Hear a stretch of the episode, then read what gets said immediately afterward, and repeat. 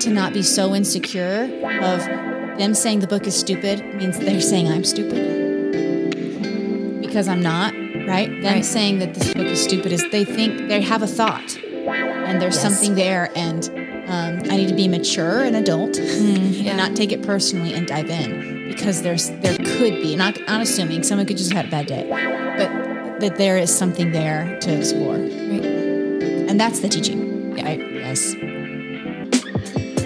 Thanks for joining us on Teachers Changing Teaching. Today, we discuss the insecurities and challenges around teaching an entire novel. That's right. Here are your hosts Dr. Jamie Collins, Natalie Davey, and Rachel Evans.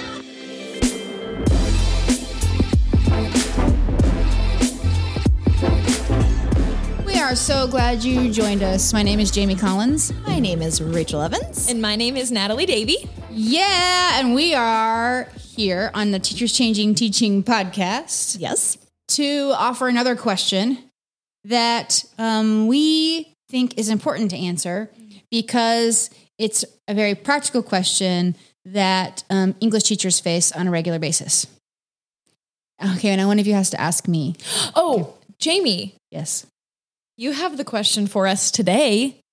Jamie, Dr. Jamie Collins, PhD, best person ever. what is your question today? A long dramatic pause. I love it. Okay, you Yes. read it? Ready? It's really complicated. I'm ready. Ready? We're ready. How do I teach a whole novel? Mm, not half a novel, Not half a novel. not a quarter. I guess I guess it's kind of silly. I just added that in on my notes here. No, but Well, it's not silly though. It's not. Oh, I thought you were making fun of me. No. No, it's not silly to s- because sometimes we don't teach the whole novel. Yeah. Right. Sometimes we pull out important chapters. Right. Okay. So this is this question comes from um, actually my students in working with them. This question comes up a lot, and it's kind of one of those similar to when a kid comes to you and says, "Mom, what's the meaning of life?" I'm not saying novel study is the same as the meaning of life, but it's so big, right, that it's just like, oh, what do you mean by teaching? the novel, right? What do you what do you mean by the book, right? And so I want to take some time and explore this question. Uh, how do I teach a novel? Yeah. Well, immediately that like the problems that teaching with teaching a novel that come to my mind that teachers will often think about is how am I going to get through just how am I going to get through this whole novel? Yes. I have only this certain amount of time, and typically, at least how we've talked about in our podcast before, with um, the way that our units are designed, are typically they're quarters, and they don't go into the next quarter because they become too lengthy. The units like just naturally fall to quarters. So then the question is, how do I get a whole novel to fit into one quarter?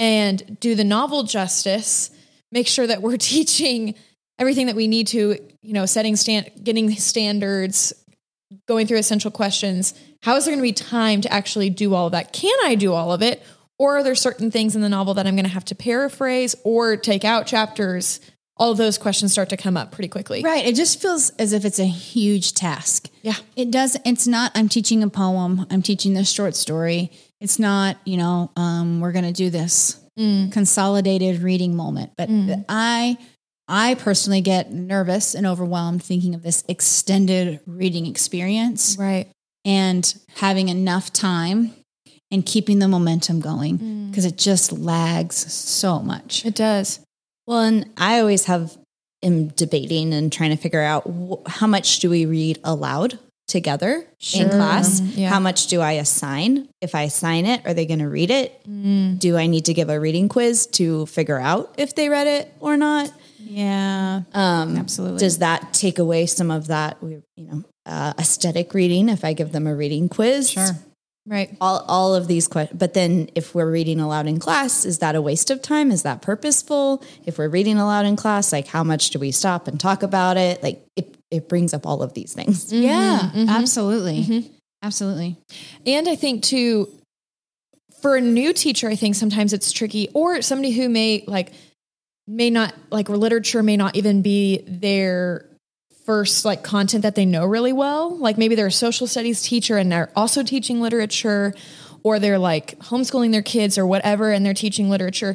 A lot of the time too it- it's this question of what if I'm teaching it incorrectly? Like what if I'm missing the point of the novel? Like this Yes. this imposter syndrome of I'm going to assert this and what if it's not right? Yeah. As an English teacher, I would feel like an imposter. Oh yeah. Am, am I doing this book justice? Am I giving the students all they need to know what they absolutely should know about this text, this author, this historical time, what it has done, its meaning for the grand life of all things? Um, it- it feels cumbersome. Well, and what if I haven't read it yet? right. What if I'm reading it a day ahead of my students or the same day as my students? That's a thing. Yes. That's a thing. That's That's, real. a real It is. Sometimes there's just not enough time. There's just not time. You're reading it with them. Absolutely. And I think too the another challenging thing for deciding when you do pause a novel and do something interactive or do a project or when it's best to like do a whole class assignment. Those are tricky questions as well and how much time to allot for that and when you would pause in the book to do something like that. Um it's also challenging to think through okay the, we're going to read through this whole novel what is our end assessment going to be what do i want them to take away um, all of that is wrapped up in the whole novel studies Well, and like, how do I get them to see these like big ideas, Mm. human connections, truths, Mm-hmm. human condition human condition? Like, how do I get Yes. them to engage and think about those things without telling them what to think? Yeah. right right Yeah. How Well, do I and- ask interesting enough questions? How do I? Right. And I'm a, as a parent, and my daughter is reading novel. I'm just going to be honest. I would like my daughter's teachers to ask her what she thinks, to ask her the connections that she's making. I would, that is valuable to me, valuable to me. Mm. But at the end, I also want you to, to give her some knowledge, some perspective, right like some some literary merit. Right. She's she's in your class. Please teach her some things. right too. you are the teacher you are the teacher Right. Like I, I, if she has beautiful, precious thoughts about lots of things. right I want her to learn that that is part of the conversation, Right. not the whole conversation. Right. And also with for us specifically, I know I was dress, addressing people who may not have like a literature degree, but Yeah. we do. So Yeah. we do have something Right. to give. Right. And we do Uh, need to trust that. Yes. As like I have content knowledge in literature and I Yes. need to trust that. Yeah. And it speaks to a deeper part of myself that I need to work on and trusting myself and fe- fearing all do. failure, but We all do. I mean, part of part of that is also not not trusting yourself. Right. This this question's hidden question is: Am I enough? Mm, and do do I believe that I can walk? I can lead my students, my child, if I'm a if I'm homeschooling my, um, you know, someone who I'm helping and tutoring, someone who I'm in life with. Am I enough? Is it okay that I just show up with whatever I've got? Mm. without spending hours reading Cliff's Notes and Spark Notes and uh, all of the autobiography of the all, the all of the autobiographies of the author and all of the you know feminist lens, new criticism lens, um, postmodern lens, Marxist lens. It's just it's exhausting. It is. And I think we would do our students a lot of good if we believed and had that confidence that I'm enough, Right. that it's okay, that I'm talking about setting and it's enough, not setting and the symbols and the metaphors. And the, Yeah. where it gets so much where students are just like, I just see a park. Right. Ah, I don't know. Right. I don't know what to tell you. And it's not that profound. it's just not a spark. yeah. yeah. Yeah. Yeah. And I would like to move on now. Right. Um, but I think that is a that was my insecurity as teaching, and I will find to this day find spots where I'm teaching something and I'm my insecurity rises up of I don't I'm not enough, I don't know enough, I can't, you know, I'm not to be trusted with this or I'm you know, I, not trusted like I'm sh- I'm hiding something, but Right. um yeah, I'm I remember teaching Mary Shelley Frankenstein and um it was so hard for me because I just didn't know how far to take Yeah. Yeah. like how far to take it. Yeah. Because it says so much about culture and life and expectations. There's this whole layer of the history and how we've changed how we see the novel and read the novel and um, all these beautiful things about um, the life of the author and what she experienced. And I just never knew how much to do of all the things. Right. But I think Yeah. I would, I would, well, maybe we can leave this for the practical, but I think a, a way to kind of blow this up too is to think about um, what do I find interesting in the novel, Mm, right. Yeah. right? Like, it, um, how do I teach the whole novel? Well, to get through it, I better find something that interests me. Right. Well, and I was going to say the other problem too with teaching whole novels is sometimes the novel you don't like it, Yes. it doesn't interest you, Not or at you all. actually find it problematic. Yes. All of those things can occur when you're given a, a curriculum. That's real. It's real Yes. Yes.